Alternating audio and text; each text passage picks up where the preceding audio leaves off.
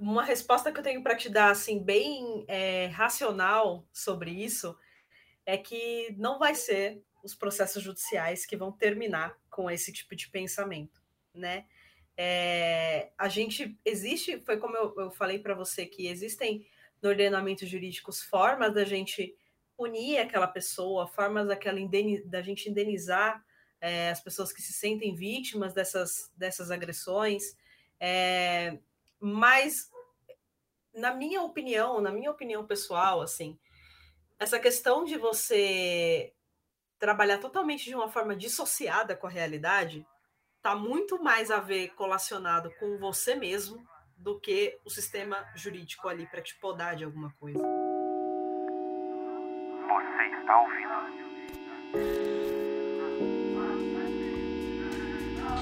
ouvindo? Agora é outro.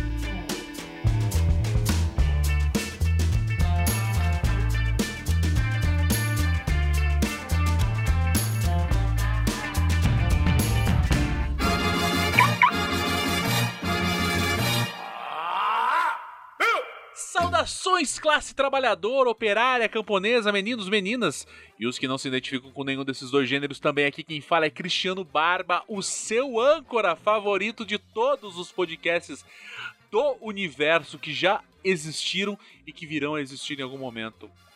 Hoje eu vim aqui é, na introdução do, teolo, do, do, Ah, não, caralho, não é teologia de boteco, porra! Hoje eu vim aqui na introdução do Agora é Outro podcast é, para falar. Óbvio, pedir dinheiro, né, cara? Que é para isso que eu, que eu tô aqui. Pedir dinheiro para você entrar lá no apoia.se barra Agora é Outro podcast e deixar uma grana lá. Ou então, é, pela chave Pix, se você não quiser é, colaborar mensalmente é, colocar uma grana lá, eventualmente, né? Na chave Pix, é, agora é outro podcast, arroba gmail.com. Tá?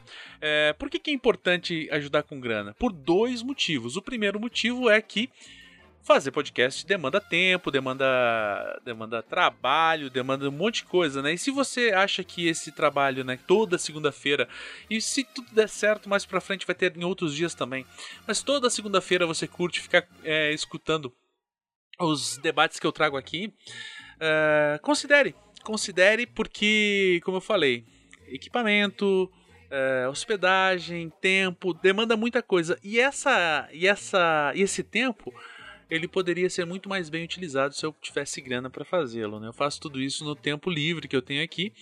É, sei lá, por exemplo, eu só consigo entrevistar pessoas fora do horário comercial, porque eu trabalho numa empresa.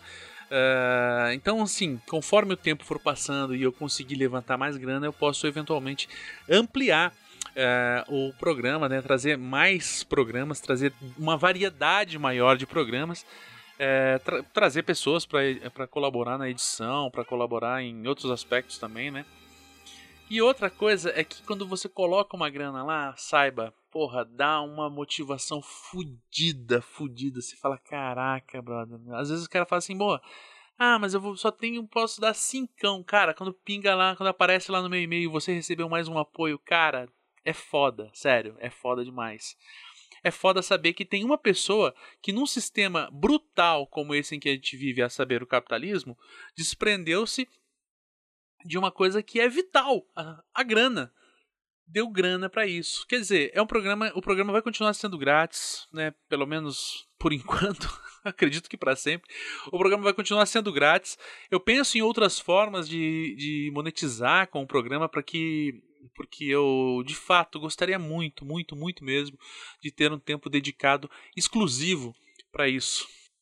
Então, se você quer, se você gosta, se você tem interesse é, em que esse podcast continue, cresça, eh, se evolua, né? Seja maior. Então, faça um favor, entra lá em apoia.se barra quase falei teologia. apoia.se barra agora é outro podcast ou pelo Pix no, na chave agora é outro podcast arroba gmail.com outra coisa que eu queria falar para você assim lá na minha outra vida né antes de eu morrer e ressuscitar lembra que eu sempre citava outros podcasts e falava porra ajude outros podcasts e tal, não sei o que. Você vai dar dezão, dá 5 pra mim, 5 pra não sei quem. Você vai dar 20, dá 5 pra mim, 5 pra lá, lá, lá. Porra, sabe um podcast que você tem que ouvir pra caralho e que você não tá ouvindo? É o AntifaCast. Cara, é... assim, esse, esse último mês agora que passou, é, eles fizeram é, só com mulheres, né, por motivos é, óbvios, senão um episódio que foi com o Jones Manuel, é, falando sobre, sobre o antifascismo e tal. Cara, que um episódio mais legal do que o outro. Então, assim, se você, hoje, meu amigo, minha amiga, se você vai tá pensando em me dar 10 reais, faça o seguinte, dê 5 reais pra mim e 5 reais pra ele. Se você tá pensando em dar 20 reais, dá 10 reais pra mim e 10 reais pra ele. Se você tá pensando em me dar mil reais, dá quinhentão pra mim, quinhentão pra eles, porque aquela gurizada merece demais. Então, ó, Antifa, se vocês estiverem ouvindo aí, AntifaCast, se vocês estiverem ouvindo o teu... O... Porra! Ô, cara burro! Se vocês, se vocês estiverem ouvindo agora outro podcast, valeu demais. Vocês me inspiram também beleza? Fica agora aí com a Karina falando sobre a influência das redes sociais nos processos jurídicos. É um tema espinhoso demais e espero que vocês gostem.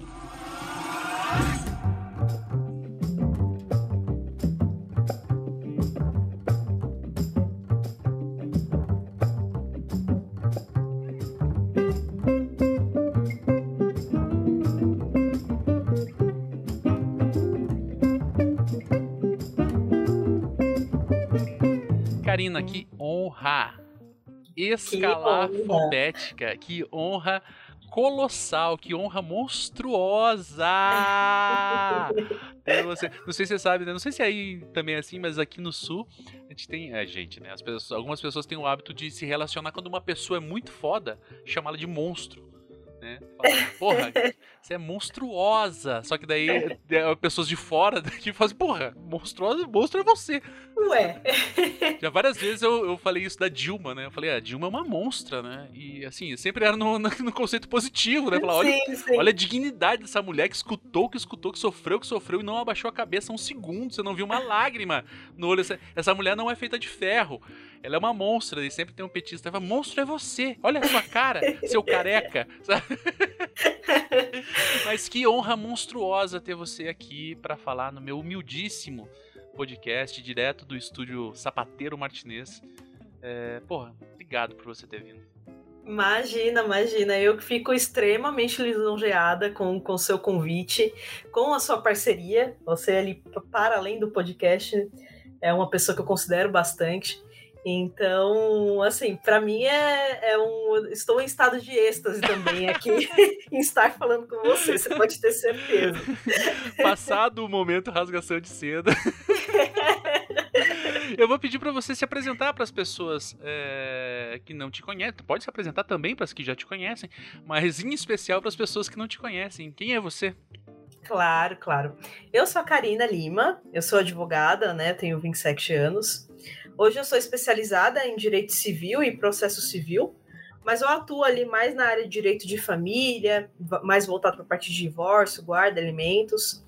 É, hoje eu trabalho em, uma, em um escritório de advocacia, né? É, esse escritório de advocacia ele mexe ali com a parte de direito do consumidor. É, hoje eu faço a liderança de mais ou menos seis ou sete pessoas é, e a gente tra trabalha, né, de, defendendo os interesses de uma das maiores empresas varejistas aí do país. Então a gente defende toda essa parte consumerista dessa empresa varejista, é, aquela empresa do, da hashtag Vencer Feliz. Talvez aí vocês peguem a, a referência de quem eu tô, de que empresa eu tô falando. É, então hoje eu faço a liderança desse, desse time de pessoas, né? Eu tenho uma, uma expertise ali com gestão de processos, como que funcionam os processos repetitivos, né? Aquelas questões ali, principalmente de consumidor, que se repetem na, na, nas demandas ali, é, principalmente da, da área de empresarial. Mas na, fora desse escritório, eu também atuo bem fortemente com direito de família, com divórcio, com guarda, alimentos.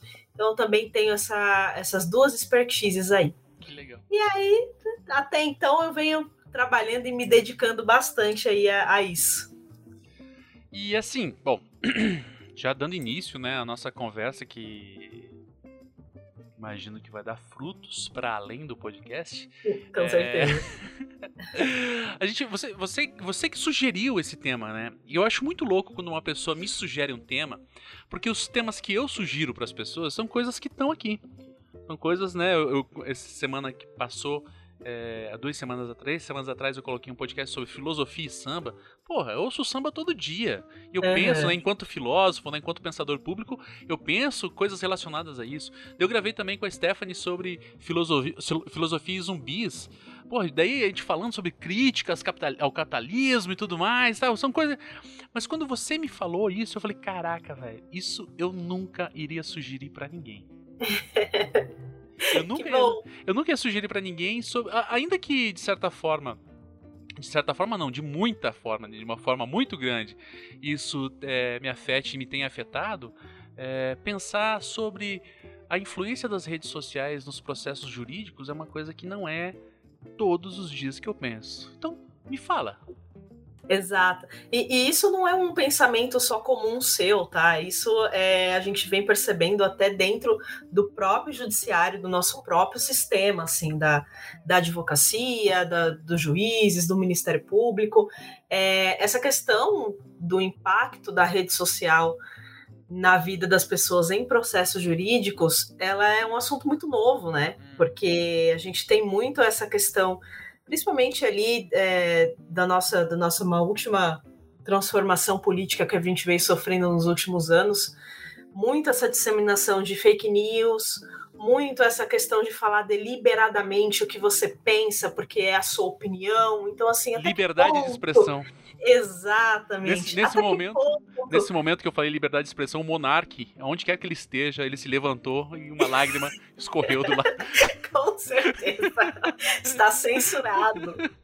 censurado. Segundo ele, ele está censurado. Né? É isso.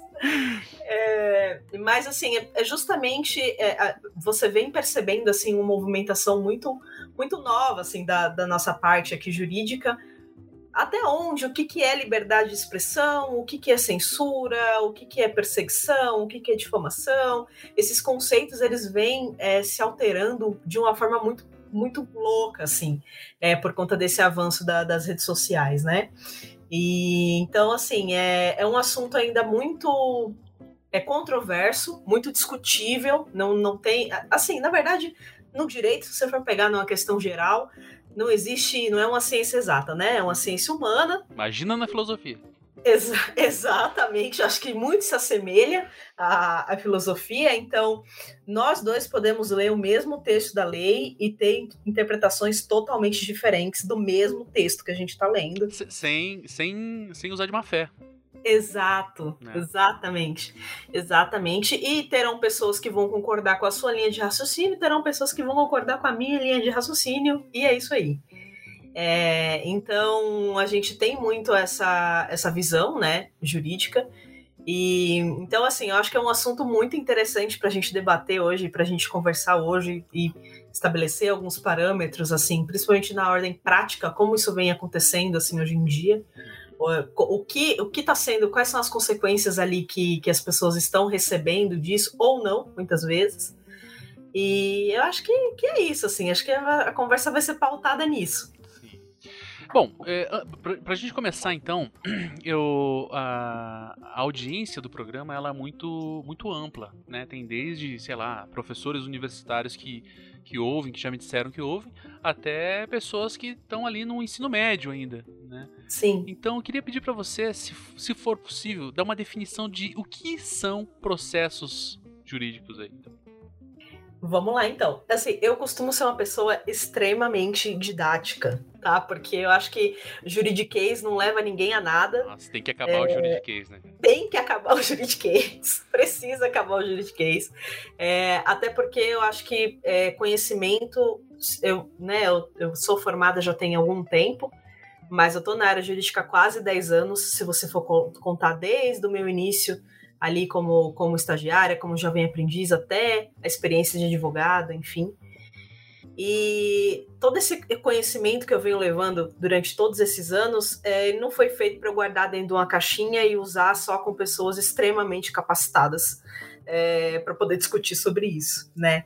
Eu, eu uso desses meus conhecimentos para disseminar mesmo, disseminar informação, ajudar as pessoas que efetivamente precisam daquela, daquele auxílio, daquela resolver aquela questão às vezes de forma imediata. Então, é a forma como eu trabalho e é a forma como eu me sinto bem compartilhando informações, né? Então, assim, é... vamos lá, vamos, vamos falar um pouco sobre essa questão de processos jurídicos. O que são processos jurídicos? É... Hoje em dia, a gente tem meio que duas modulações de advocacia. Isso eu falo mais dentro da minha área, porque hoje sou advogada, né? Uhum. Trabalho como advogada. Mas a gente tem ali duas modulações. A gente tem uma modulação chamada o advogado consultivo e o advogado contencioso.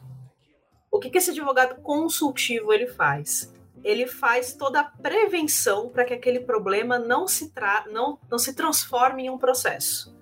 Então, antes que aquilo vire um processo, o advogado ele já é ali contratado para tentar remediar aquela situação ou trazer algum acordo ali para aquelas partes que estão discordando ali entre si, para que aquilo não gere um problema maior e a pessoa tenha que acionar o Estado para que o Estado ali é, meio que intermedie aquela situação.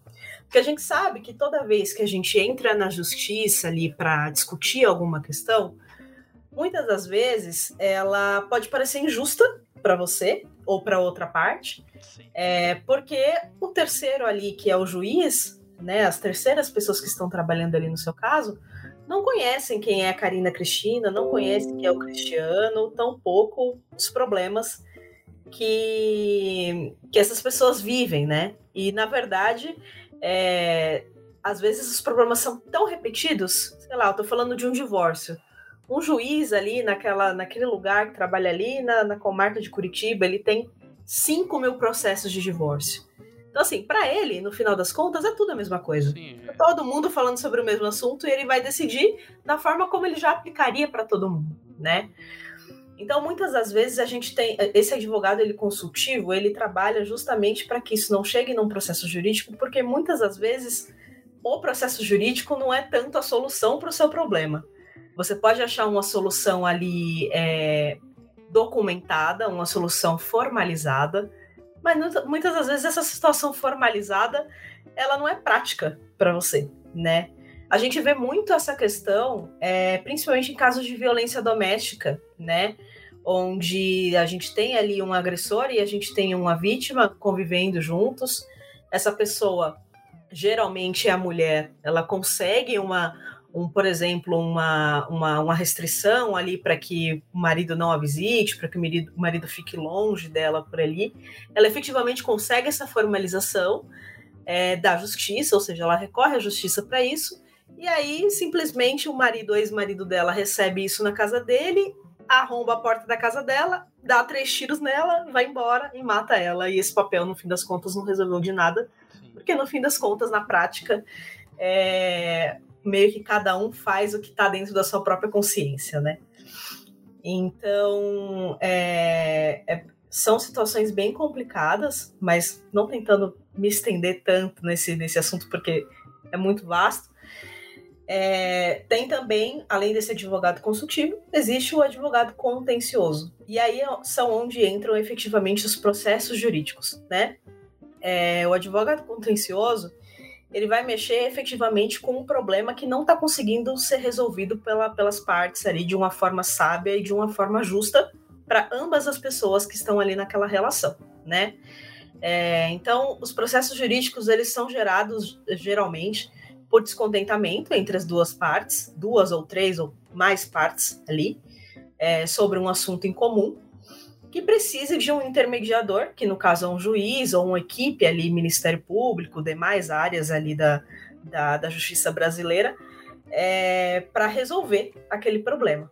Então, isso seria um processo jurídico. O processo jurídico, ele é, é, o descontentamento das partes a ponto delas não se concordarem entre si, ter que acionar o Estado para que o Estado resolva o seu problema pessoal, né? Então, basicamente, é isso.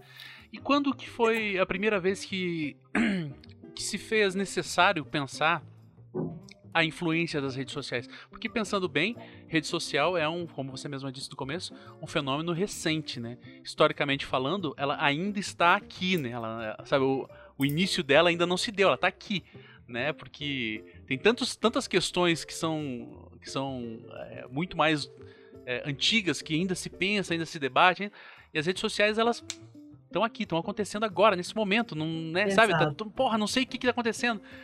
Quando que foi a primeira vez é, que, que, foi pensado isso? Que foi, que foi questionado o fato de essa influência? Porque assim, imagino que outras, é, outras mídias já influenciaram o direito em outros momentos, sei lá, o jornalismo, o cinema. Com certeza. For, é, mas nesse momento agora, quando que se pensou a primeira vez sobre isso?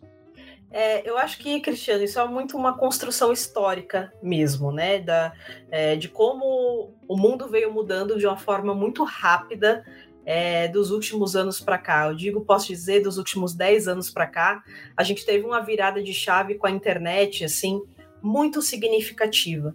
É, tanto que dentro desses 10 anos a gente teve muitas leis ali criadas para é, assegurar ali o direito à internet, o que você pode fazer, o que você não pode. Hoje a gente tem uma lei muito recente da, que é a, a, LGPD, que é a Lei Geral de Proteção de Dados. É, essa, essa lei, ela, hoje, ela norteia grande parte ali do, do, da internet, né, de, de acesso que você pode ter, até que ponto a empresa pode ter, uma empresa ele pode ter acesso às suas as suas informações pessoais, o que é uma informação pessoal, o que é uma informação sensível, o que não é. é tem essa lei da LGPD, mas antes da lei LGPD, que é a mais, assim, vamos se dizer que é a mais recente, né? Mas isso se muda a qualquer tempo. Eu posso estar falando com você e estarem lá aprovando a lei do Senado agora e derrubando é, o que Se demorar duas semanas para colocar no ar, pode ser que já esteja velha Exa essa informação. Exato, exatamente. Mas além disso, a gente também teve uma, uma, uma lei bastante importante para a internet, que foi a lei do Marco Civil, que ela é um pouquinho mais antiga do que a, a Lei Geral de Proteção de Dados justamente ali para nortear mesmo e, e, fazer com que é, as pessoas, no modo geral, entendam e tirem muito da, da cabeça assim que ah, a internet é terra sem lei. Na internet eu posso fazer o que eu quiser, porque eu estou pautado por outros direitos da Constituição Federal, como por exemplo o direito à expressão. Então eu posso falar o que eu quiser, porque jamais vai chegar no fulano de tal. Então eu posso, posso fazer, deliberar e falar o que eu quiser, que está tudo certo. É, então, é, é, muito uma construção histórica. Isso veio se construindo dos últimos anos para cá, e isso passou a ser mais discutido, é, principalmente porque antigamente, como que as pessoas é, sabiam ali do que acontecia? Né? Antigamente as pessoas sabiam do que acontecia é, pela, pela televisão ou pelos jornais. Primeiro pelos jornais, depois isso foi migrado para a televisão.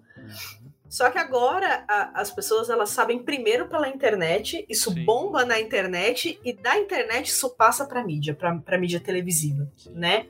É, passou a ser o efeito agora inverso. Primeiro as coisas bombam na internet, aparece lá um Sim. vídeo fofinho de uma criança menor de idade fazendo alguma coisa engraçadinha, isso bomba e dá 3 milhões de acessos, e aí chamam a mãe da criança engraçadinha para ter um, um momento lá na, na televisão e falar um pouco como que a criança foi engraçadinha naquele momento. É, é, é engraçado pensar que antes, pelo menos quando eu era criança, é, no domingo passava no Fantástico e era o assunto da semana, né? Uhum. E agora é o contrário, o Fantástico é só uma, uma, retrospectiva do que já aconteceu nas redes sociais. Né? Exato, exatamente, exatamente. Então, é, hoje a gente vê que o nosso maior impulsionador ali de notícias, tanto verdadeiras quanto falsas, vem da internet, propriamente dito, e vem de pessoas nem sempre estudadas, nem sempre é, ali, não, não estudadas o termo certo para se dizer, mas pessoas ali entendidas efetivamente daquele assunto a qual ela se propõe a falar, né? É, então, da internet pode vir qualquer tipo de coisa, imaginável e inimaginável, né? Uhum. Então, é, eu acredito que muito dessa, dessa nova discussão de rede social, de impacto e tudo mais, vem justamente porque a gente vem tendo essa migração mesmo de informação. A gente está saindo, na verdade, a gente, eu já sinto que a gente já saiu da área televisiva e a gente está totalmente imerso na tecnologia, totalmente imerso em coisas que são que tem que ser rápidas. A gente ultimamente a gente vem tendo é, leituras muito mais dinâmicas, a gente quer conteúdos muito mais rápidos. Que horror isso. Eu quero Exato. leitura estática, não dinâmica. Exato. Ler devagar. É isso que eu quero. É, eu também penso assim, mas é, o, o mundo já não vem mais pensando assim, né? A gente, inclusive, até numa questão psicológica, a gente vem tendo muito mais problemas com ansiedade, com, com questões assim nesse sentido, porque é, a internet ela veio andando muito rápido e a gente veio acompanhando essa evolução muito rápida e isso veio causando também outras, outras consequências na, na, na nossa vida orgânica, na nossa vida pessoal, enfim. É, o direito é apenas uma das áreas, né? Porque tantas outras, é, desde relações familiares, assim, desde a maneira como as pessoas, desde a maneira como as pessoas flertam na internet, sabe? Uhum. Eu, há tempos atrás eu estava conversando com uns, com uns amigos, é, gente mais nova do que eu, gente ali pelos seus 20 e poucos anos e tal. E daí eu fiz uma crítica lá ao, ao Tinder e falei, ah, eu acho que tem esse problema aqui. Né? Eu nunca usei o Tinder na minha vida, então se alguém né, me viu no Tinder lá, é fake. É. Mas assim, eu fiz uma crítica lá e três pessoas, três pessoas vieram me falar: É, Barba, mas se não for pelo Tinder, como que a gente vai conhecer pessoas? Eu falei: Caralho, brother. como assim? Tem outras questões também, né? É, uma, uma certa alienação tecnológica, né? Conversando com alguns motoristas de aplicativo hoje, é, que usam lá aquele, aquele GPS que é dedicado do próprio aplicativo, é, os caras só sabem andar por ali. Quando eu era moleque, eu, quando eu era office boys, meu tio fala, não, meu tio que era meu chefe na época, fala, ó, oh, você se perdeu, pergunta para um taxista, que esses caras conhecem a cidade inteira de cabo a rabo. E você, de fato, você perguntava pro taxista, você falava, ó, oh, como é que faz para chegar em tal lugar? Ah, pega esse ônibus, vai em tal lugar, anda não sei tá onde, tem tal loja, daí você vira na loja, anda pra frente, tá? vai ter um tiozinho lá que fica vendendo jogo do bicho na frente, você vi... É sempre assim, né? Sim. E número de telefone, a gente não sabe de mais ninguém e tal. E, e, eu não quero que isso soe como, como uma espécie de, de nostalgia de um tempo melhor, porque eu sou, eu sou um progressista radical, assim, sabe? Eu acho, é. que, eu acho que é óbvio, eu adoro tecnologia desde que a tecnologia não, não, não, não, não me diminua enquanto ser humano. Eu acho Com que ainda, certeza. ainda seres humanos são, são minhas, minhas prioridades, né? E, e como você falou, né? É, sobre a questão jurídica, eu acho que é apenas mais uma, né? Só que é uma tão grave que resolve questões tão, como você falou, quando chega no limite de uma questão não poder mais ser resolvida entre, entre as partes de maneira amigável ou, ou mesmo de, seja no tapa, sei lá. chega uma, e agora tem esse outro elemento que ninguém sabe de onde veio direito. Caraca, que, que bizarro isso. Exato, exato. E hoje, assim, a gente não tem é, leis muito aprofundadas sobre essa questão de, principalmente desses impactos mesmo da, da rede social na vida das pessoas, né? Uhum. A gente não tem ali, a gente tem hoje em dia, né? A gente já tem alguns crimes ali estipulados especificamente para a questão de internet, principalmente quando é voltada para questões de pedofilia. É, principalmente envolvendo menores de idade, ou divulgação de, de fotos ali íntimas da, das pessoas sem autorização dessas pessoas, a gente já tem ali alguma regulamentação sobre isso, antes nem havia, né?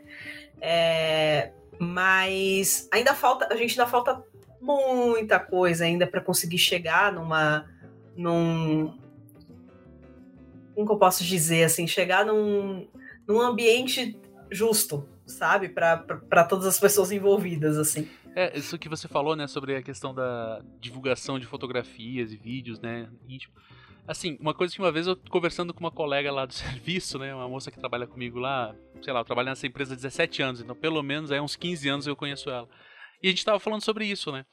É, porque aconteceu alguma coisa lá que a filha dela tinha filmado alguma coisa na escola e tinha dado um problema, mas não, não era nada de ordem sexual, assim, mas tinha filmado alguém brigando e, e postou na internet e deu um quiprocó, assim, né?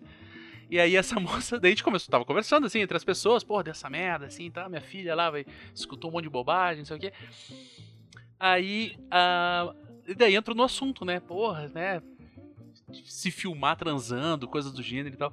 Essa moça, ela falou assim: Eu só agradeço a Deus o fato de não ter câmeras quando eu era adolescente. É isso que faz. Tanto numa questão jurídica, quanto numa questão moral. Porque eu ia olhar para mim do passado e falar: Meu Deus, que ridícula! Por quê? Por que quê? ridícula! Por que beber tanto? Por que beber tanto? E assim, é, é como eu falei né, há pouco. É, transcende a questão jurídica, porque é também uma questão de ordem moral. Total. É, por exemplo, eu eu lembro das coisas que eu fazia quando eu era adolescente, eu lembro com certa nostalgia do tipo, porra, quando eu não tinha nenhuma preocupação, eu saía, bebia com os meus amigos e tal, chegava nas mulheres, tomava não, ficava triste, ia embora, chorava, ficava escutando Oswaldo Montenegro tristão em casa, enfim, né? E hoje não. Hoje há uma proximidade entre o passado e o futuro, porque tem, eu vejo minha filha, por exemplo, né, ela tem 23 anos, parar 23 anos essa semana que, que já passou, porque esse programa será daqui a duas semanas. já que tá falando de tempo, né? Mas assim. No presente, mas falando no, no passado, mas é, é, isso, é essa coisa. Essa, essa, proximidade, porque, tipo assim, o passado dela tá mais próximo do presente do que o meu passado tá, tá do meu. Não pelo, por uma questão é, etária, não pela minha idade mas ela tá próxima, ela convive com a ela da, de passar, do, do passado presente, é, próximo, onde ela se filmava, onde ela ia, onde ela conheceu o namorado dela, seja lá o que for. Eu não tenho isso. Então até essa relação é, de ordem é, sentimental, talvez, psica, psicanalítica, não sei, é, ela é alterada. E pessoas que agora crescem nessa realidade aonde esse conceito de passado e futuro está tão disperso, é, vão ter uma mentalidade, vão ter uma, uma, uma percepção de justiça também distinta, não? Totalmente, totalmente. É como, como, na verdade, eu acho que eu vou repetir isso várias vezes durante o podcast. Assim, a gente vem tendo migrações muito expressivas e muito rápidas é, nesses últimos anos. Então, é, muita coisa do que você já é natural do ser humano de é, você pensar cinco anos atrás o que você fez há cinco anos atrás e pensar hoje, você já fala, nossa, eu sei lá, um talvez. Idiota. É, talvez aquela atitude ali foi um pouco errada, né? Agora, tipo assim, a gente já tá pensando na atitude de ontem. A atitude que eu tomei ontem, Sim. eu já tô, tipo, refletindo hoje, tipo, nossa, sabe? Sim. Então, é, e isso também tem, tem muito a ver com, com a questão da internet, enfim, né? Então, é, eu acho que, que é isso, assim, tá tudo mudando muito rápido e isso vem esbarrando, assim, em muitas questões legais mesmo, né? Hoje, as pessoas, essa semana mesmo, as pessoas me perguntaram assim para mim, ai, Karina, mas como que você não fica maluca lidando só com problema? Você só lida com problema o tempo inteiro, as pessoas vêm atrás de você, não é para falar nada de bom, é para trazer um problema para você resolver o problema para ela.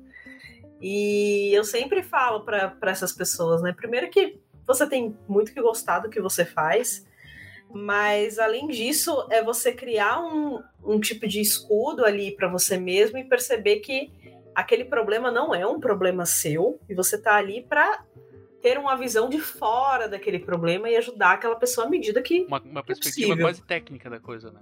Exato, exatamente. É claro que às vezes a gente. É acaba esbarrando um pouco em questões morais nossas, em questões íntimas nossas, pessoais nossas, porque às vezes o problema que aquela pessoa está passando é exatamente um problema que você já passou alguns anos atrás e agora você tem que resolver esse problema. O, o problema teu que não foi resolvido, você tem que resolver de outra pessoa. Exato, exatamente. Então, assim, às vezes não, não é fácil, mas é, eu sempre falo, né, para todo mundo. A gente, é, é, a, a classe do, dos advogados, assim, em si, a gente é muito. O nosso trabalho é muito parecido com o trabalho de um médico também, né? Embora sejam áreas totalmente diferentes, com técnicas completamente diferentes, se a gente não cria algum tipo de afastamento ali com, a, com, com o paciente e o seu profissional, você acaba se afetando mesmo, né? Então, eu acho que quanto mais. É claro que você não pode perder a questão humana da pessoa. É, você tem que, você precisa ter, principalmente na área de família, quando a gente trabalha com área de família, que É, questões de família são sempre questões delicadas, independente de qual questão você vai pegar, da mais simples à mais complicada, são, no geral, são sempre questões difíceis, porque na vida das pessoas o problema mais difícil para se resolver é problema de família. Né? A gente tem, tem muito aquele tabu de, poxa vida, será que eu não vou estar sendo grato àquela pessoa se eu fizer isso, aquilo, outro? Será que eu não vou estar esbarrando em alguma coisa que eu poderia deixar para lá, porque, poxa, essa pessoa me considerou por algum determinado tempo e agora eu vou fazer isso. Só que em contrapartida, esse é o seu direito. Então, como que você pode anular uma coisa dessa em prol de outra pessoa? Então, assim, são Pra situações... isso que serve o advogado. Exato, é pra isso que serve, serve o advogado para chegar em você e falar: para de ser louca, vamos resolver essa situação. para de ser louca! Pegando colarinho chacoalha. Para de ser maluca, mulher. Cara, mas assim, é, agora, uma coisa que me, que me chama muito a atenção, imagino que da, da audiência também, é, é a questão das fake news. Que algumas pessoas, no meu ponto de vista, talvez você possa até. Você pode até me, me corrigir se eu estiver falando alguma bobagem. Algumas pessoas traduzem fake news como mentira. Mas eu acho que fake news não é mentira. Mentira é outra coisa. Talvez a mentira Uh, talvez a fake news seja um caso muito particular e muito mais arquitetado, muito mais. É, enfim, seja lá o que for. Porque mentira é muito simples. Eu posso mentir para você aqui sobre qualquer questão. Agora, a fake news na internet, né, no caso bastante particular né, do, do, das redes sociais, ela é uma mentira com uma com uma com um objetivo muito muito descrito, né? Fala assim, ó, uhum. sabe, é para isso que eu estou contando essa mentira. Eu posso, claro, né? Qualquer mentira que eu conte vai ser pra, por alguma motivação, sei lá, para me defender de alguma coisa, para me esconder de alguma coisa. Mas me parece que a fake news é uma coisa mais articulada. Ou você acha que eu estou falando alguma bobagem? Eu acho que faz total sentido, assim, porque a fake news geral, geralmente, né, não falando de uma forma específica, falando de uma forma ampla, é, geralmente a fake news ela é em cima de algum fato que de fato aconteceu mas esse fato ele é totalmente dissimulado de uma forma diferente do que efetivamente aconteceu, né? Então a gente traz ali um fato, sei lá, por exemplo, tava ali com tinham duas pessoas na mesa, tinha um copo de água ali em cima da, da mesa. Esse copo, porventura, alguém esbarrou sem querer. Eu lá tava conversando com a pessoa, dei uma risada alta, coisei minha mão e, e o copo caiu no chão. É, todo mundo viu que foi isso que aconteceu, mas aí essa, essa, outra pessoa que talvez tenha se sentido ofendida por eu ser espalhafatosa demais, vamos dizer, nessa situação hipotética, pode levar isso para a internet como assim: olha, essa pessoa quis me agredir, ela tentou jogar esse copo na minha cara, só que esse copo não pegou em mim, então assim, estou extremamente abalada com tudo que aconteceu. Várias pessoas viram. Consegui me defender da copada porque eu sou uma guerreira. Exatamente. E aí a situação. já tem toda uma construção de narrativa, né? Ele falava, olha como eu sou guerreira, me disse que veio da copada, que ia tomar daquela maluca da Karina. Exato, exato. E aí, e, e, e questões assim que são muito. que são levadas para fora da dimensão, assim, acabam chamando outras pessoas para se compadecer daquela situação, né? Então a gente tem meio que duas vias de alimentação ali a via de quem propaga e a via de quem compra aquela, aquela propagação. E segue propagando junto. E vira né? uma bola de neve. E vira uma bola de neve gigante. A gente tinha muito essa questão antes da, de, de, falar especificamente de redes sociais, a gente já, já via, já presenciava isso na mídia, questões que às vezes eram levadas para a mídia, que muitas das vezes não era, não era bem isso. A gente tem muito casos aí, alguns casos criminais ou casos práticos de que pessoa, é, a, a, pessoa é acusada de estupro, é linchada na rua, matam a pessoa na rua e aí no fim das contas não era a pessoa. Era, um, era uma outra pessoa, confundiram e acabaram matando aquela pessoa sem aquela pessoa ter culpa. É, teve aquele caso daquela mulher lá que foi acusada de sequestrar crianças para um, que era bruxa, né? Tem toda uma questão de, de, de pânico satânico, né? Uhum. Pânico moral e tal. E, e, e, de fato, lincharam a mulher até a morte, né? Exato, exato. Para depois descobrirem que não, não era isso. Né? E hoje a gente vê isso diariamente na internet, assim, é uma coisa muito repetitiva mesmo. E na sua via contrária, não, não existe aquela via de retratação dessas pessoas que fazem isso, na verdade é o contrário. Essas pessoas elas compram aquela identidade de que ela é sim a vítima e você está duvidando do meu do meu caráter e muitas das vezes não é nada pessoal. Eu não estou ali para falar sobre caráter de vida dela, a não ser que ela, que ela queira se abrir a isso, a falar sobre isso, aí terá a minha opinião. Mas é, questão friamente jurídica ali, eu não estou ali para querer saber da vida pessoal do Cristiano, até porque o juiz ele não vai analisar isso, ele vai analisar o que está na mesa dele, ele vai analisar o que está juntado ali dentro de um processo, né? É, então, assim, são questões bem, bem difíceis da gente, da gente conversar. A gente tem é, várias na, nessa área assim de impacto de rede social a gente tem algumas áreas específicas hoje em dia para tratar isso, né? A gente tem isso falando de processos jurídicos, né? A gente tem a área civil para tratar a questão de indenização, se você se sente ofendida por aquela por aquela divulgação, por aquela propagação de fake news ou não fake news, enfim, discutível.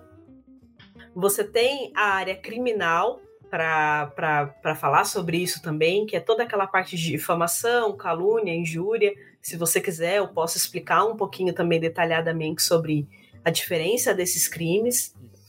É, tem a parte também é, extrajudicial, que é aquela parte consultiva que eu te disse, que antes de eu entrar ali na justiça para discutir alguma coisa com você, é, efetivamente enviar ali uma notificação extrajudicial, falar assim, olha, fulano, apaga esse comentário aí que você fez sobre mim, sobre a minha vida, ou, ó, na moral, vamos, vamos resolver isso aqui sem levar isso muito para frente, para mão de, de, um, de uma terceira pessoa ali para para julgar essa questão. Ou, ou tem é... também, ou tem também, desculpa te interromper, claro. Imagina. Mas tem também é, essa mesma atitude, só que num, num, numa perspectiva assim quase que de coagir, né? A pessoa fala assim, ó, oh, melhor você tirar aquilo, porque senão a gente vai ter Exato. que resolver isso de outra forma. Que é o que, é o que se fazia quando eu tava na, na, na, quarta série, era assim, né? Fala que você não falou da minha mãe, senão nós vamos brigar na. Que é, um, que é um pouco tipo assim, né? Você pode falar, ó, você pode apagar aquilo lá pra gente não resolver isso na justiça, ou com a mesma frase, só que com uma outra postura, falar assim: é melhor você apagar aquilo lá. Como em tantos dias. Como, como aconteceu com o com o famigerado Calvo do Campari lá, quando ameaçou a moça lá e falou: Ah, vamos resolver isso aqui ou na justiça ou na bala. Uhum. Meu Deus! Sim, exatamente. Exatamente. Então, e, e isso tem muito a ver também com aquela questão de. É, estar se defendendo ali de alguma questão injusta, porque a gente tem muito enraizado assim na, na nossa cabeça, principalmente eu digo aqui ordenamento brasileiro, porque é o ordenamento no qual eu trabalho, no qual eu atuo, é, a gente tem muito essa cabeça de fulano falou mal de mim, então eu vou me vingar. Eu vou falar mal dele também. E aí eu vou fazer muito pior. Se ele tá falando que eu sou assim, eu vou falar agora. Quem ela que... pensa que ela é? Exa exatamente. Que é uma coisa meio as branquelas, assim, né? Segura meu poodle aqui. Exato. Já que chegou ao meu ouvido que fulana, que fulana falou pra ciclana, que ciclana falou, falou pra Beltrana que eu sou assim, Agora eu vou falar para todo mundo ao redor que fulana de tal, na verdade, é que é assim. Só que a gente não, não, pode seguir dessa forma. No Brasil, a gente não pode, não, não tem essa, essa, essa vingança com as próprias mãos, não existe no, no ordenamento brasileiro. Esse cara é muito Se... Charles Bronson da, das redes sociais, assim, né? Exato. Desejo de Se... matar. Se você tem alguma questão é, da qual você discorda, da qual você não concorda, você não tem o direito de sair no soco com a pessoa, você não tem o direito de, de, de, matar a pessoa, você não tem direito de sair falando o que você bem entende sobre a vida da pessoa, porque ela começou falando de você. Ainda que seja essa a, a parte originária da questão. É, porque você tem mecanismos jurídicos para combater isso. Né? E, e, é nisso que a justiça se espelha. Se você tem um problema é, especificamente que está te doendo, que pessoa, você sente ali que que passou da liberdade de expressão, que, que virou ali uma opinião própria, que está ali induzindo outras pessoas a seu respeito, você tem a justiça para respaldar o seu direito, né? Então, a partir do momento que você, vamos se dizer, entre aspas, você se troca por aquela, por aquela pessoa, por aquela informação, você faz o mesmo, é, você está, na verdade, chamando todo o foco para você. Porque aí essa primeira pessoa vai falar assim: olha lá, tá vendo como fulana de tal é maluca? Tá vendo como fulana de tal é descontrolada? Olha só o que ela tá fazendo agora, só porque eu falei isso daqui. Ou então eu nem falei isso, foi a, a, informação foi se disseminando e chegou no ouvido da pessoa uma questão totalmente fora do que, do que eu havia falado, né? Que pesado isso, né, cara? Que pesado. É porque assim, eu tava pensando aqui enquanto você falava, tipo, né, de fake news. Quando eu era criança, lembrando de quando eu era criança, velho, velho é assim, né? Fala muito de quando eu era criança. É, a, na, na primeira eleição é, aqui no Brasil que, que se pôde voltar, votar para presidente, em 1989, né? É, Sim. O Lula foi candidato. Ele era o terceiro mais bem colocado, né? Tava atrás do, do Brizola. É, na verdade, na verdade o Brizola era o preferido, né? E daí apareceu o fenômeno Collor, né? Que passou, o caçador de Marajá. E o Lula passou o Brizola. É, e, e, o Lula tem uma característica que algumas pessoas talvez não conheçam, que ele tem, tem apenas nove dedos, né? Ele perdeu um dos dedos, ele perdeu o dedo mínimo. E se falava mil coisas, falava que ele arrancou o próprio dedo para ganhar indenização. E, e eu lembro nitidamente, nitidamente, como as águas do Rio Paraná é, que eu não sei se são nítidas, são claras, assim, pensando bem agora, talvez elas sejam turvas. Mas eu lembro da minha avó, no ponto de ônibus, uma vez que vieram duas primas minhas de Ponta Grossa, né, que é aqui no interior do Paraná, vieram aqui para Curitiba, e ela falou assim: É, a gente tem que tomar cuidado, porque se esse homem aí de nove dedos é, ganhar, o Brasil vai mudar. E a minha prima falou: Mas por que, vó? Chamavam ela de vó também, né? É, porque você percebeu que ele tem apenas nove dedos? E a minha prima, sim. Sabe por que, que ele arrancou um dos dedos? Já, já partindo do axioma do pressuposto de, de que ele arrancou o dedo. Daí ela falou: Não, não sei. O que, que aconteceu? É, o que, que a igreja nos ensina? Que a gente não tem que dar 10% dos nossos bens para Deus. Deus. O Lula teria dado 10% da sua possibilidade de segurar as coisas para a igreja do diabo. Meu Deus! Pega... Olha onde chega! minha falecida avó. Se ela, se ela... A criatividade! Se a minha, minha avó que tá ouvindo agora esse programa, né? Lá do além. Mas ela falou isso, ela falou assim, ó, as mãos são as coisas que a gente pega, o que a gente consegue segurar. E 10% do que ele pegar nas mãos dele vai ser do diabo. Então 10% do Brasil vai ser do diabo. Meu Deus. Naquele, naquele momento fazia muito sentido. Hoje eu falo, meu Deus do céu. Como assim? Como assim? Vocês Mas entregaram é... 90% aí na mão do Bolsonaro, então, enfim, sacanagem. É. e isso a gente, você pode ver, né, que é o, como é uma, uma construção mesmo antiga, é, mentira, fake news, todas essas questões, elas sempre foram disseminadas na sociedade, sempre aconteceram, mas a questão é que agora ela está impactando mesmo a vida das pessoas, assim, impactando a ponto de paralisar a vida de algumas pessoas por às vezes versões mal contadas, versões injustas do que efetivamente aconteceu. E muitas das vezes essa pessoa que foi ofendida, ela não tem a oportunidade ali tão ampla é, de se defender como a pessoa que acusou tem, né? Então, muitas das vezes é, chega uma pessoa para falar, por exemplo, que você, ai, fulana de, vi fulana de tal roubando ali na esquina, um tipo de crime. Ai, fulano ali tava roubando ali na esquina. Todo mundo pronto já te entende como ladro. Porque você, porque fulano de tal viu você roubando alguém ali na esquina. E aí depois se descobre que não foi isso, mas aquela pessoa ela não tem a oportunidade de falar de volta ou comprovar ali de fato que aquilo nunca aconteceu, aquela pessoa nunca foi processada por aquele fato, que seria a via correta de se dizer quem é culpado e quem é inocente aqui no, no, no país.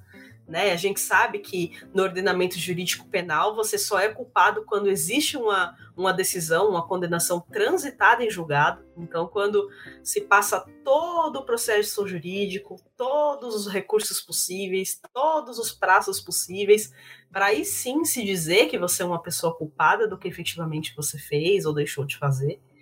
É, e hoje, por a gente ter uma, uma, uma população muito imediatista, a gente já leva como verdade a primeira informação que aparece. E Não aí você que se, é, exato, e você que se vire para desenrolar ali o que foi falado a seu respeito, né?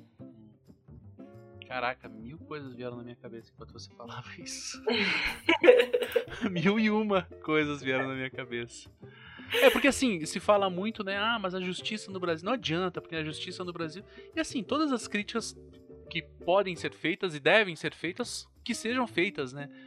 É, mas. Mas algumas críticas são meio. meio. juvenis demais, assim, né, no meu Exato. eu achei, eu achei criticar a justiça burguesa como um todo, por conta de todo o sistema. É, claro, é óbvio. É válido, sim. Mas, mas tem algumas críticas que são problemáticas, do tipo, ah, o que, que adianta é, falar com o advogado? Não falar com o advogado, sabe? Adianta, adianta tanto quanto ou menos? É, mas o advogado custa vai cobrar tão caro para isso, tá? Daí, assim, daí a crítica pode ser feita numa perspectiva né, da crítica ao capitalismo. Fala assim, talvez não, não, não devesse ser tão caro é, um advogado, talvez mas, mas essa crítica não é ao advogado, é uma crítica ao sistema, né? Com certeza, com certeza. E até pensando dessa forma, assim, muitas das vezes as pessoas pensam, nossa, é, realmente trabalho de advogado é um trabalho caro. De fato, a gente reconhece que não é um trabalho barato e acessível para todos tanto que hoje o Estado ele tem mecanismos para tentar conter essa vulnerabilidade das pessoas e não deixar de procurar justiça. A Defensoria Pública é um desses canais que fazem assessoria ali, jurídica para pessoas vulneráveis, para pessoas hipossuficientes. É, justamente porque a gente parte desse pressuposto que realmente ter um advogado não é um custo barato, né? não é um custo acessível para todos. Uhum. É, isso vem muito do que você falou dessa questão. É, é, válida toda, toda a crítica e toda, toda essa questão, assim, mas muitas das vezes também o, o, os problemas ali causados ali pelas pessoas são problemas que elas mesmas se colocam naquela questão. E aí, ah, é caro ter um advogado, por exemplo. É caro. Para a situação que você causou para você mesmo, é caro. Só que vai ser muito pior se você não tiver um. Você pode ter certeza. É, então, assim, eu, eu tento, na, na minha atuação, ser uma pessoa extremamente transparente com, com os meus clientes. É, eu, eu, falo muito para os meus clientes que eu sou eu sou advogada deles, mas é aquela advogada do diabo, sabe? Enquanto eu estou trabalhando para você, eu já estou pensando na forma como a outra pessoa vai me contra-atacar. Porque eu preciso saber como a outra pessoa vai me contra-atacar para eu saber o que eu falar quando é. chegar a minha vez. Como diz a Vera Magalhães lá, né, do, acerca do, do Moro, né, que ele era um enxadrista.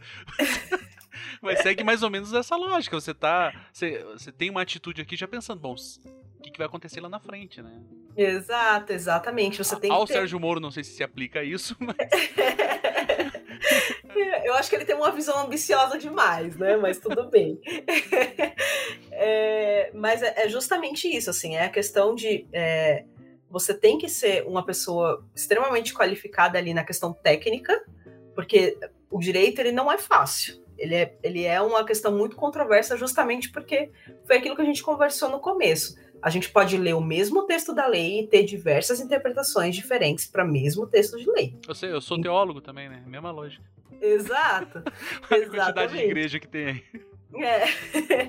Então, assim, é, é, é bem, bem controverso esse assunto, mas falando assim especificamente sobre, sobre esses impactos na rede social, hoje se discute muito, assim, é, várias, várias questões, né? Mas dentre elas, direitos de privacidade da pessoa, até que ponto ali é, é, é, as coisas que acontecem na sua vida são privativas a você, são de sua competência.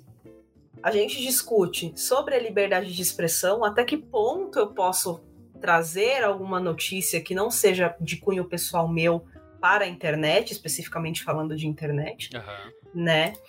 É, e aí, a consequência disso é que a gente vem com outras questões, que é a censura, que ultimamente vem sido muito falado essa questão, essa, esse assunto novamente. Citamos, Se eu não né? fa... Citamos o bastião do, do, direito à liberdade de expressão agora. Exato. Já que eu não posso falar o que eu quiser, então você está me censurando, porque eu, na minha cabeça, eu posso falar deliberadamente o que eu quiser. Se eu não posso, se existe uma lei regulamentadora, se existe um juiz ali que cesse, É o que suspenda exatamente meu, ah, que limite o meu direito, você está me censurando, né?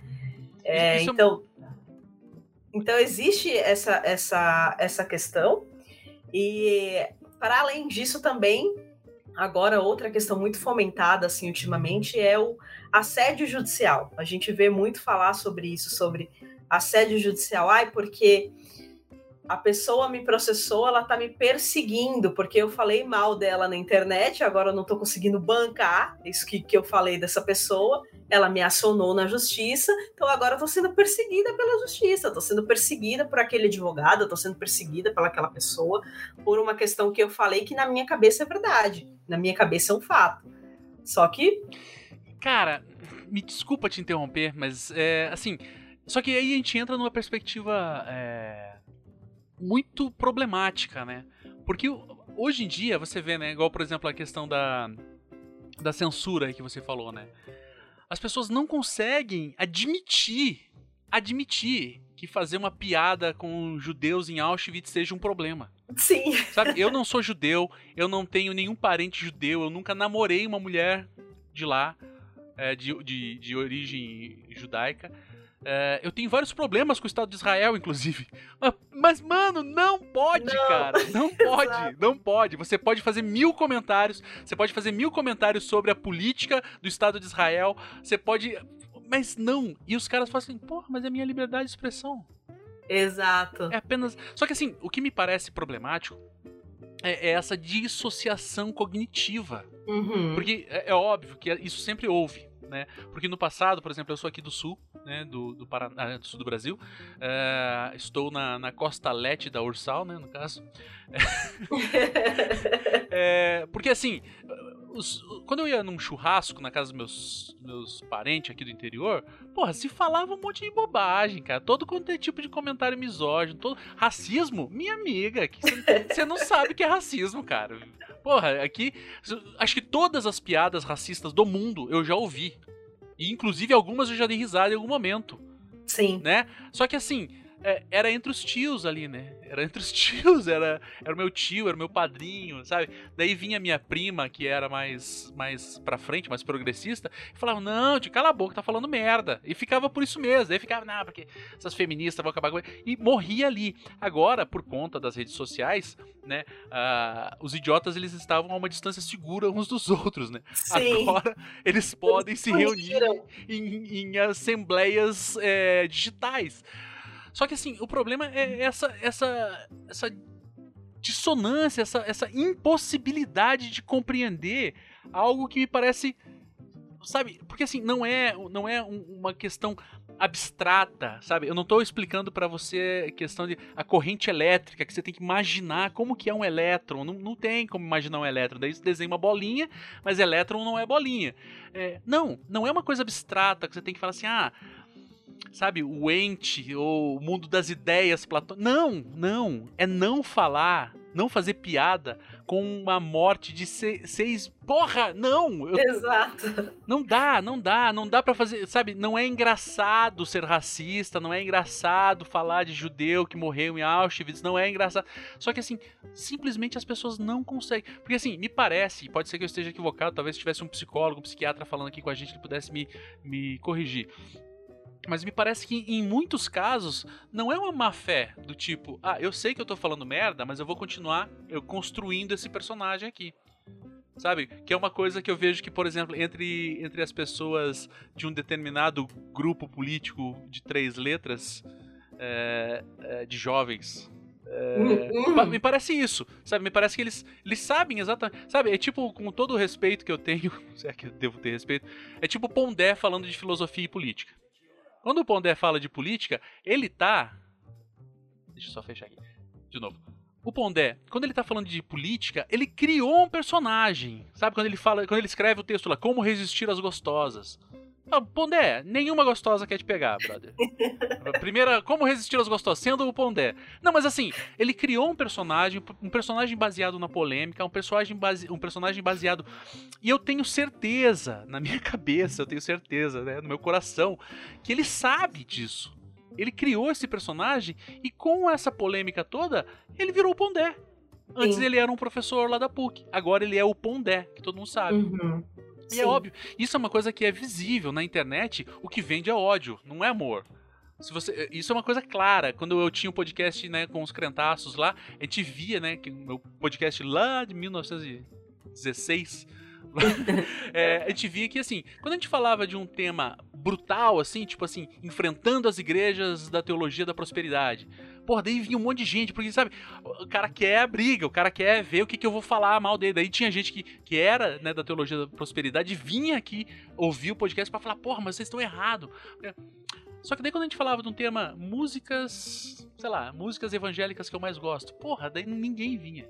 Uhum. Porque o quê? Porque o, o cara quer a treta. Então eu vejo que o cara, Exato. tipo Pondé, ou tipo esses garotos, né, dessa, desse, desse grupo de três letras, eles criam um personagem e um personagem polêmico. E assim, pra não ser injusto, aqui na esquerda também. Aqui na esquerda tem um monte de bonitão aí que tá fazendo polêmica pela polêmica, não quer construir nada. Não quer, não, não, não, não, quer propor algo. Quer falar mal do outro. Com certeza. Que é, uma, que é uma coisa que me parece bastante sutil, assim, a diferença entre você querer estar certo e você querer que o outro esteja errado. Uhum. Tem uma distinção aí, né? Então eu acho que a partir daí, como que a gente pensa uma justiça tal é, em que possa julgar. E é claro que eu até já sei qual é a tua resposta, mas, mas eu só queria levantar esse questionamento: é como pensar uma justiça tal entre pessoas que não têm condição. Se é que elas não têm condição, ou será que tem, não sei. é, de conceber uma coisa óbvia. Uma coisa óbvia, como a questão do racismo, como a questão, sei lá, das pessoas trans, sabe? Falando, ah, não, vou chamar. é, já ouvi casos assim de. vou chamar uma mulher trans pelo nome de batismo dela. Uhum. Mas, porra, até quando? 2023? É, eu- eu- uma resposta que eu tenho para te dar, assim, bem é, racional sobre isso, é que não vai ser os processos judiciais que vão terminar com esse tipo de pensamento, né? É, a gente existe, foi como eu, eu falei para você que existem no ordenamento jurídico formas da gente punir aquela pessoa, formas daquela da gente indenizar é, as pessoas que se sentem vítimas dessas, dessas agressões. É, mas, na minha opinião, na minha opinião pessoal, assim, essa questão de você trabalhar totalmente de uma forma dissociada com a realidade tá muito mais a ver colacionado com você mesmo do que o sistema jurídico ali para te podar de alguma coisa. A gente teve até ah, ah, esse um- uma notícia aí daquele deputado que foi censurado, entre aspas, vamos se dizer aí, por Alexandre de Moraes, para que ele se retratasse de, de algumas posições políticas dele na internet, eh, sobre pena de multa, enfim. E ele apagou as postagens, pediu desculpa e logo em seguida postou 300 fotos para sumir aquela retratação que, que ele tinha feito, né? É, então, assim, é, a justiça ela respalda até o cer- um certo ponto, né? Ela respalda as pessoas assim é, até um certo ponto, mas aquilo que a gente sempre discute, é, a justiça em si, ela é muito é, ambígua, ela é muito ampla, né? Muitas das vezes é, simplesmente o fato dele ter se retratado para algumas pessoas pode ter sido justiça, mas para mim, por exemplo, não foi, porque ele postou 800 fotos ali e se perdeu aquela, aquele pedido de retratação que ele fez, Sim. né? Então é bem complicado e é bem nesse ponto assim que, que eu queria chegar nessa, nessa conversa, justamente porque assim aqui a gente falando de uma forma bem bem fria assim, bem impessoal, é, a gente não é pessoa desconstruída de tudo. A gente até hoje a gente tem culturas muito enraizadas ali de temas específicos e temas sensíveis que podem machucar outras pessoas seriamente. E são poucas as pessoas que vêm exercitando essa, essa, essa mente de tentar mudar esse, esses, esses pensamentos, né? De tentar, pelo menos, não exteriorizar esses pensamentos, que muitas das vezes são imbecis, né? É, mas se você for ver, assim, é, aqui a gente falando de uma forma ampla, Ninguém está falando aqui que você é proibido de odiar fulano de tal, que você é Hum. proibido de ter opções, é, de ter opiniões sobre como a fulana leva a vida dela, ou como o ciclano é, faz o trabalho dele de uma forma totalmente idiota, que você faria muito melhor. É, ninguém está falando aqui sobre isso, porque nós somos seres humanos, não existe ninguém perfeito no mundo, e todo mundo se discorda entre si né? Todo mundo se discorda entre si. A gente tem ali é, exemplo prático de você não concordar com a sua própria mãe, não concordar com o seu próprio pai sobre questões pontuais, assim, que em tese é o maior tabu humano você discordar de pai e mãe, Sim. né? Então, é, você discordar de, de, de posicionamentos, da forma como a pessoa vive, do que ela faz, do que ela deixa de fazer, é um direito seu. Você tem o direito de não gostar do fulano de tal. Você tem o direito de não concordar com aquele posicionamento político. Você tem o direito de não frequentar o lugar que fulano frequenta. Você tem o direito de fazer isso. Agora, o direito que você não tem é pegar a sua opinião e perpetuar para inúmeras pessoas sem nenhum tipo de restrição, é, falando dire diretamente sobre a vida de alguém é, falando diretamente sobre a, questão íntima de alguém, né? E isso você não tem direito de fazer. Porque você está expondo ali exponencialmente a vida de uma pessoa que essa pessoa muitas das vezes não vai ter a, a mesma força, o mesmo posicionamento de se defender como você está tendo ali naquele momento, né? Então é muito daquilo. Você, você me odeia, me odeie dentro da sua casa, porque fora da, fora da sua casa, o assunto é outro, é de outra forma. Você me deve respeito e eu te devo respeito. Só, só que, novamente, né? Talvez até soando repetitivo, mas para algumas pessoas é impossível conceber isso, né? Porque, por exemplo, quando eu fui cristão, eu fui cristão durante muitos anos, né?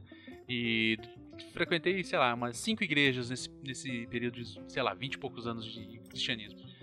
E, e conheci pastores abertamente homofóbicos.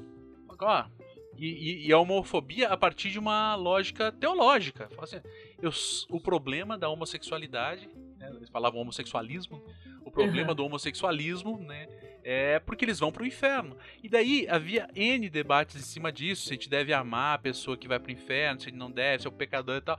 Só que, assim, pelo menos na, em uma igreja em particular, que é a igreja onde eu me converti, o pastor ele era abertamente homofóbico, abertamente homofóbico. Ele falava que não aceitaria um filho homossexual, não aceitaria de forma nenhuma. Mas eu nunca vi nenhuma manifestação dele para fora daquele ambiente. E ainda Sim. que a gente possa questionar, pô, será que pode pregar que gay é, ou lésbica não, ou qualquer pessoa do grupo LGBTQIA mais? Eu gosto de usar a expressão LGBT queria é mais. É... é... Faz todo sentido. eu, eu, mandei essa num dia lá que o pessoal lá no meu serviço entrou. O que, que é o A do LGBTQIA? Eu, eu entrei no, no Wikipedia, né, que é um site novo, começou agora, não sei se você conhece. E coloquei o que é, e apareceu lá, né? E eu mostrei, né? Dos ah, porra, é muita letra, né? Eu falei, ó, LGBT queria mais. Mas voltando, voltando, meu momento TDAH, voltando. É, você pode debater, será que vale? Será que é válido pregar numa igreja? Você pode ter um debate ético, você pode ter um debate é, teológico, você pode ter um debate jurídico. Esse pastor pode pregar lá no púlpito que ser homossexual vai levar as pessoas para o? Sim ou não? Mas no momento que ele transcende aquele espaço, acho que já não há mais debate. Exato, exatamente. A partir do ponto que você expõe aquela outra pessoa, aquela outra entidade em uma situação de vulnerabilidade com as informações que você tem, já é uma injustiça ali, né? A gente já está falando de uma injustiça. Independente se as suas argumentações são verdadeiras, você entenda que, que as suas argumentações são verdadeiras, né? É claro que a gente está falando de uma questão geral, mas se, por exemplo, exista ali alguma questão de ordem pública, eu estou falando de, de, uma, de uma informação que realmente ela é relevante ao público. Eu estou falando ali de uma, de uma de, de, um, de um agressor que está agredindo a, a, a, mulher dele dentro de casa, eu escuto aqui dentro da, da minha casa essa pessoa agredindo, eu estou pedindo ajuda para isso. É, você percebe que a gente está falando de questões efetivamente que estão acontecendo ali, né? É, agora, quando eu tenho opiniões minhas sobre a vida de alguém ou sobre qualquer outro tipo de questão, eu tenho que saber muito é, direcionar como eu vou externalizar isso, de que maneira eu vou externalizar a ponto de não interferir na liberdade pessoal da pessoa que está do lado de lá, né? É, porque a partir do momento que a gente interfere nessa liberdade de, de, privacidade, nessa honra da pessoa, porque muitas das vezes para você, a fulana de tal é um lixo, fulana de tal é um imprestável, fulana de tal é, é, é salafrária, é qualquer outro tipo de, de, de, adjetivo que você queira colocar agora dentro desse podcast. É, mas você tem o direito de falar dessa pessoa abertamente da forma que você quiser e como você quiser, lembrando que aquela outra pessoa também é um ser humano, também tem uma família, também tem valores ali a serem discutidos, mesmo que para você os valores dessas, dessa pessoa seja irrelevante na sua vida. Hum. É, existe é, dentro da Constituição Federal o direito à privacidade, o direito à, à, à honra. Então, Goste você ou não. Você gostando ou não, você tem que cumprir isso, né? Você tem que saber ali é, saber abordar algum, alguns pontos de forma muito sensível para que você não atinja ali a integridade humana, a dignidade humana da outra pessoa que está do lado de lá, né? É muita coisa! É muita... Eu anotei mil coisas aqui, mas não vai dar tempo de a gente falar. Já tá com 50. Já tá com uma. Nossa! Uma hora e pouco já de gravação.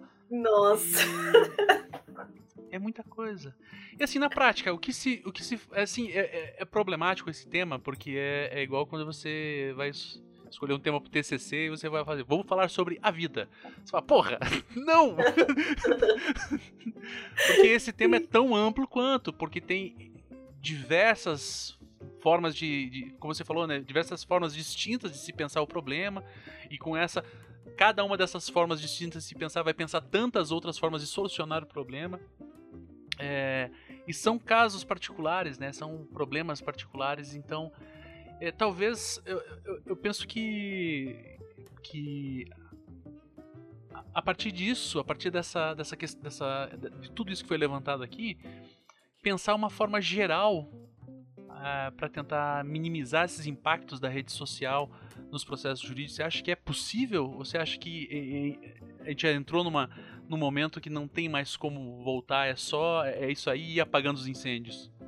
Eu acho que a gente tem medidas assim para serem tomadas, principalmente em questão, não só na questão é, legislativa ali, de ter mais leis específicas que, que vão ali resguardando os direitos das pessoas, mas dentro do próprio Poder Judiciário a gente já vem vendo uma mudança assim nessa questão de, de quantificar o que de fato ali é um impacto é, de dignidade da pessoa ou até que ponto não é. Se eu tô simplesmente eu cheguei num, numa foto sua e chamei você de feia, isso não vai te gerar uma indenização moral porque você foi chamada de feia. Agora, a partir do momento que eu entro na sua foto que chamo de macaco, é um outro tipo de, de questão, é um outro tipo de seara, que já não é mais a questão de, de, de opinião ou qualquer coisa nesse gênero, né? E, e uma coisa que, que, que, também me parece bastante, bastante visível é que há uma diferença também, né? Chamar uma pessoa de feia, chamar outra pessoa de feia não tem a mesma implicação. Feio não é um bom exemplo, mas dependendo da situação, tem pessoas que, sei lá, chamar uma pessoa de gorda. É, tem pessoas que têm um puto orgulho de terem um corpo gordo e, e fazem e, e, criam material em cima disso. E tem pessoas que podem ir ao suicídio por conta disso. Sim, Sim, exatamente. Então são, são é muito é muito da questão assim de como é, é, difícil, é bem difícil, mas a forma como a gente vai quantificar isso na justiça, isso vem muito numa de uma colaboração de provas ali. A gente tem que ter muitas provas contundentes que aquele fato de fato afetou a vida pessoal da pessoa, principalmente quando a gente está falando sobre indenização, quando a gente está falando sobre danos morais ali propriamente dito. Crime nem se fala. Quando a gente vai aqui no Brasil, a, a gente sabe muito bem que para a gente é, tipificar um crime em cima de uma pessoa e condenar uma pessoa é, de crime sobre alguma coisa, a gente tem um, uma questão burocrática muito longa e muito extensa para que efetivamente aquela pessoa seja processada e, e consequentemente punida é, criminalmente por aquele por aquela questão, né? E na, na área civil também. Na área civil, quando a gente fala de indenização, a gente precisa ter muitas provas ali de que, de fato, aquele insulto, aquela opinião, entre aspas, aquela disseminação de fake news afetou diretamente a vida da pessoa, né? Ela perdeu o emprego por conta disso, ela teve que cancelar todas as redes sociais dela porque ela passou a ser perseguida, sei lá, tô dando aqui exemplos hipotéticos. Ela deixou de sair de casa porque começou a ficar com medo da reação das pessoas.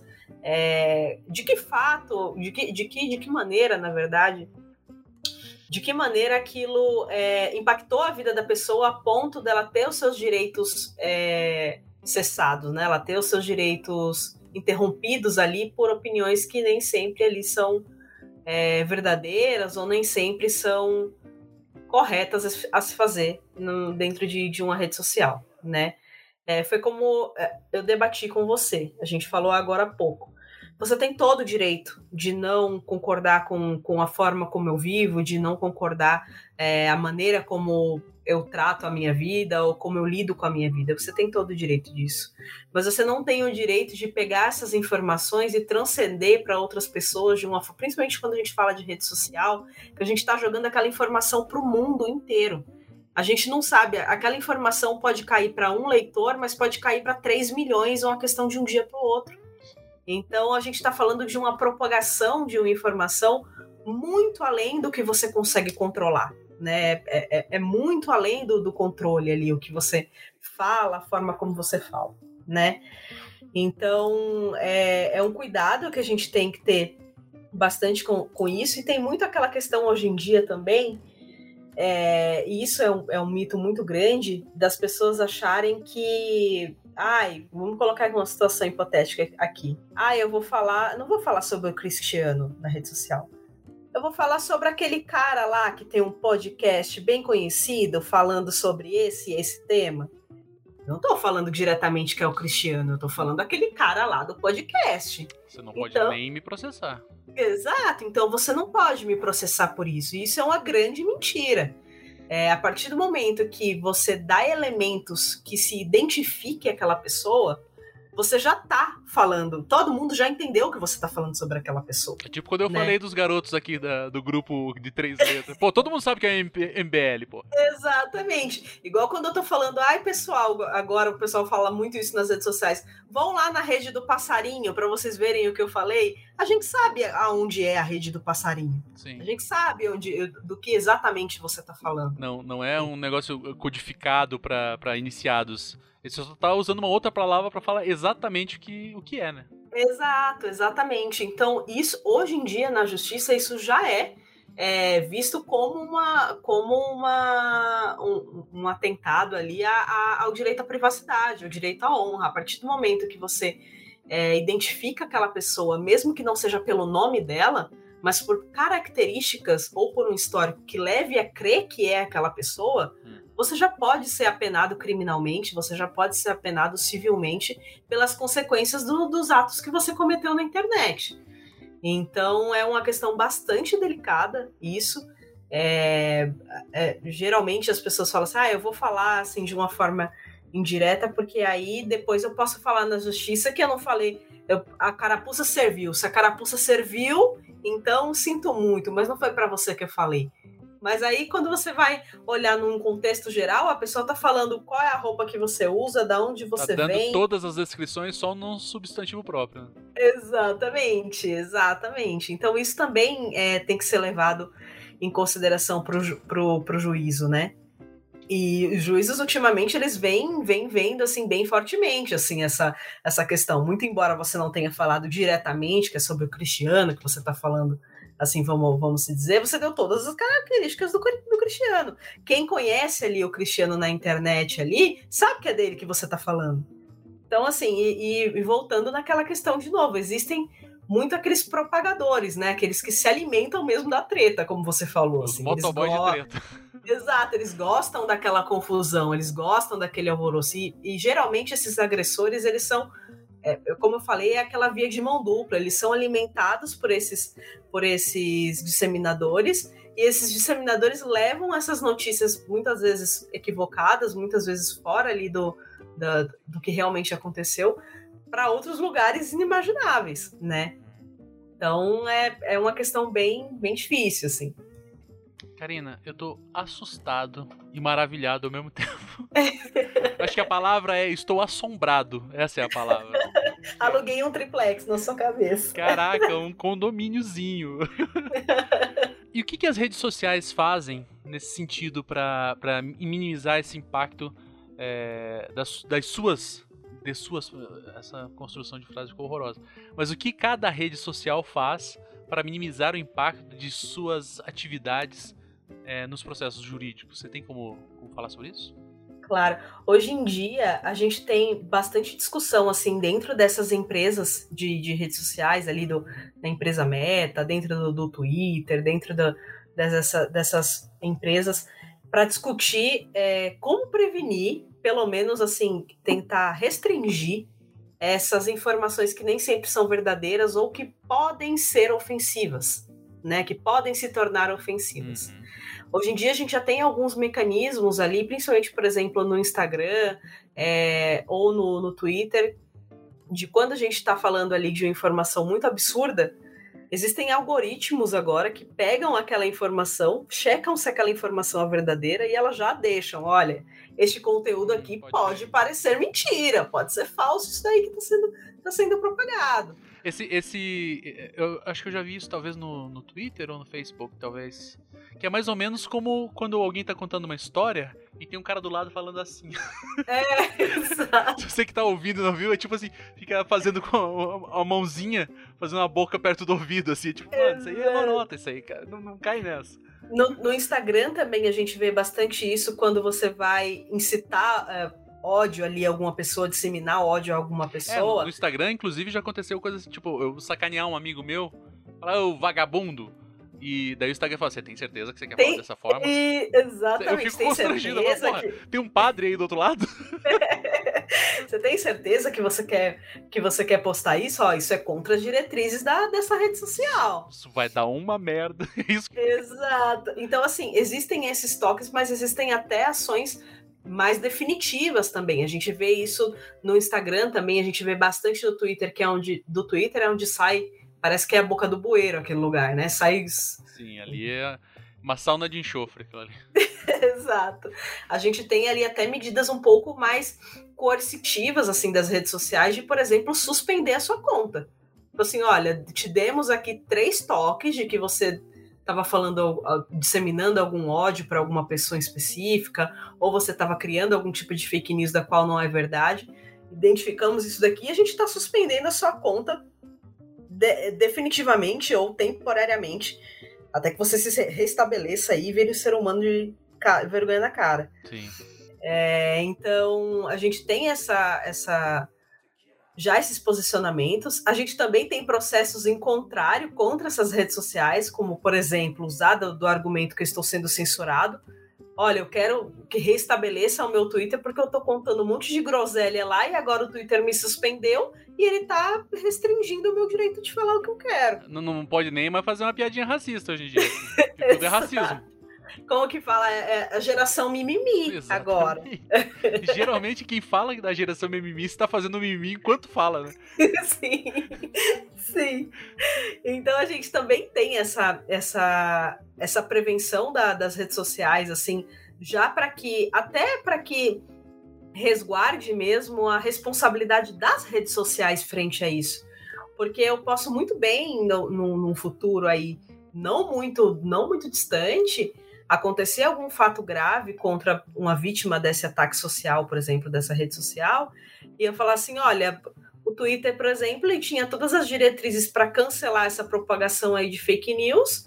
Não foi, não foi feito isso e agora a pessoa se suicidou. Agora quero uma indenização da rede social, porque a rede social ela tinha a possibilidade de cancelar essas informações ali inverídicas, essas informações que seriam ali de né, de, da vida, da honra da pessoa, e a rede social não fez. Então agora eu quero que a rede social me pague por, por essa, por essa, por esse desvio, né?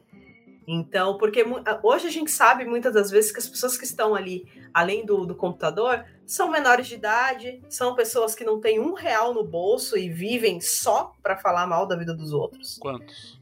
É, então, assim, é muito mais fácil, numa questão estratégica, já falando de visão de advogado, eu ir em cima da empresa do que eu ir em cima do fulano de tal, 1, 2, 3, 4, 5, 6, 7, erro no, no, no, no usuário. talvez eu nunca encontre quem seja, né?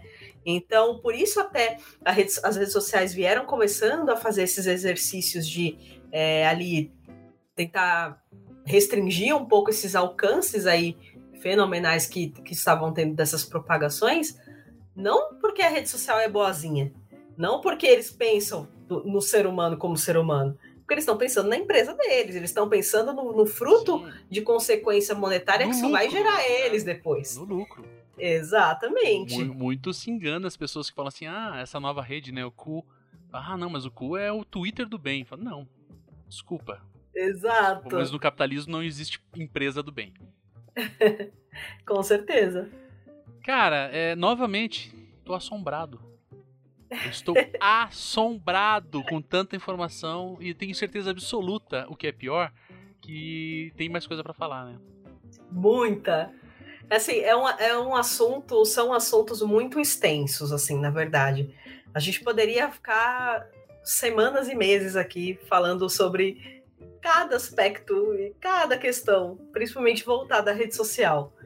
Mas a gente tenta, assim, é claro que, que tudo que eu falei aqui, tudo que eu trouxe aqui, é, são questões extremamente genéricas, é, porque questões específicas me contrate para eu conseguir é, entender não, ali. E mesmo, acho que não haveria nem possibilidade de a gente fazer isso na prática, né? Exato. Falar sobre cada caso, né? Exatamente. Então, é, é claro que em algum momento vão falar assim: ah, mas veja bem, na minha vida aconteceu isso, isso, isso, e não foi dessa forma. Ah, a gente vê muito isso, principalmente na, na minha área que fala assim, falando sobre divórcio, por exemplo, uma das ações, fala assim, nossa, mas o meu divórcio na justiça demorou seis meses e agora o da fulana tá demorando quatro anos. O advogado que é enrolado. Como assim? O meu saiu em seis meses do, da fulana que é igualzinho o meu, ela tá separando igualzinho. Nem, é... se, nem se casasse com o mesmo marido seria igualzinho. Exato. Sendo que a gente tem várias circunstâncias para que isso aconteça, né? Tanto que uh, a gente sempre, advogado sempre sai correndo quando fala assim, ah, mas em quanto tempo eu vou ganhar essa ação? Em quanto tempo vai terminar tudo isso? A gente não é uma, uma, uma ciência exata, né? A gente está falando de ciência exata. A gente depende de pessoas do lado de lá. O advogado ele tem um papel muito importante. Eu sempre esclareço isso para as pessoas que, que, que eu tenho uma troca, de que o advogado ele está ali para fazer valer o seu direito e para pedir os seus direitos para uma terceira pessoa. Mas o advogado ele não decide nada. O advogado ele não põe ponto final em nada. Ele te auxilia a você conseguir o seu direito. Hum. Mas quem vai efetivamente dar o seu direito ou não é um juiz. E eu não sou juíza, né? Então é, é bem difícil. É bem delicado, né? Sim. Karina, o que dizer de você? O que dizer de você, mulher? É isso. Te amo, cara. Um coraçãozinho pra você. Ai, eu também. cara, a única coisa que eu posso dizer é dar suas considerações finais e já, já vamos armar o próximo aí. É isso que eu tenho pra dizer. Com certeza, com certeza. É, eu acho que assim, num, num geral, assim, a gente vem evoluindo muito nessa questão de falar sobre impacto nas redes sociais, é, ver como que a iniciativa privada ali, as empresas estão tratando também esse assunto com uma seriedade maior, se a gente for fazendo falar de uma linha temporal de cinco anos para cá, o uhum. quanto as redes sociais mudaram para prevenir esse tipo de, de conduta, ainda que sejam prevenções genéricas, né? Não são Sim. prevenções específicas, então coisa ou outra vai passar, e aí existe a, a possibilidade de você recorrer à justiça, enfim. É, mas assim, é, é o que eu sempre digo, né? Primeiro, não, não é, seja uma pessoa arbitrária a ponto de você querer pagar mal com mal, achar que pessoa, já que a pessoa fez o mal para você, você deve fazer o mal a outra pessoa Que é também. aquele senso de. Vai. Senso, senso de Charles Bronson das redes sociais, entendeu? Um desejo de matar, assim, de pegar minha Magnum 44 e dar um tiro na sua cara, Karina, sabe? Que você falou que eu sou careca, eu vou te dar um. Não, calma. Exato, exato. Não é bem por aí, assim. A gente tem artifícios para conseguir ali podar e resguardar os seus direitos, e esses artifícios você só vai conseguir buscando a justiça. Você só vai conseguir ali formalizando a sua situação perante o Estado mesmo, para que o Estado te, te, te ajude ali, de certa forma, te auxilie, de certa forma, a, a resguardar os seus próprios direitos, né? Uhum. Então, é, não é. Muitas das vezes a gente acha que a gente está falando dando uma indireta, ou a gente está falando, às vezes, direta mesmo. é, na internet não vai cair para ninguém, porque, sei lá, eu tô no Twitter e eu tenho um seguidor. Mas às vezes o que eu falei é tão relevante, isso alcança tantas contas, que pode chegar no ouvido de uma pessoa e pegar muito mal, pegar muito mal para você, né? E isso te, te dar uma consequência jurídica grave. Então, para que você não passe por isso, é sempre. Eu vivo vendo aquele meme agora que, que direto fazem quando alguém fala alguma coisa assim muito de alarde, já colocam lá advogado, não se atreva. Ai, queria até falar alguma coisa, mas meu advogado não permite. É isso. É, é esse o posicionamento sensato, né? Exatamente. Cara, adorei esse programa, cara. Adorei demais, demais, demais. Gostei demais. Demais. Você quer deixar suas redes sociais pra quem quiser entrar em contato com você? Quem tiver um problema e quer te contratar também, já deixa o cartão aqui. É, eu, eu uso mais o meu Instagram, né? E, a- e o meu Twitter eu já não uso tanto, mas eu uso mais o Instagram, que é arroba Karina Lima, underline. Vai estar o link aí Não. embaixo. Exato, se vocês quiserem aí me procurar, ou se vocês tiverem mais dúvidas assim específicas, estão passando por alguma situação ali bem específica, complexa, sobre essas questões de rede social, ou até questões mesmo de direito de família, qualquer questão nesse sentido, eu também estou bem aberta aí a, a, a responder esses questionamentos. Eu acho que foi bem enriquecedora essa nossa conversa, Nossa, né? eu adorei, cara. Porra, Eu também. porra. Sinceramente, eu, assim, eu já tinha, sabe, o, é o extremo oposto do Bolsonaro, que eu já achava que ia ser ruim, mas ele conseguiu ser uma merda. E aqui eu já achei que ia ser bom, mas foi muito melhor do que eu imaginei que seria. Entendeu? Eu pensei que só ia ser legal, mas foi excepcional. É isso que eu tenho pra te dizer. Muito bom, muito bom. Eu gostei muito também. Tequila.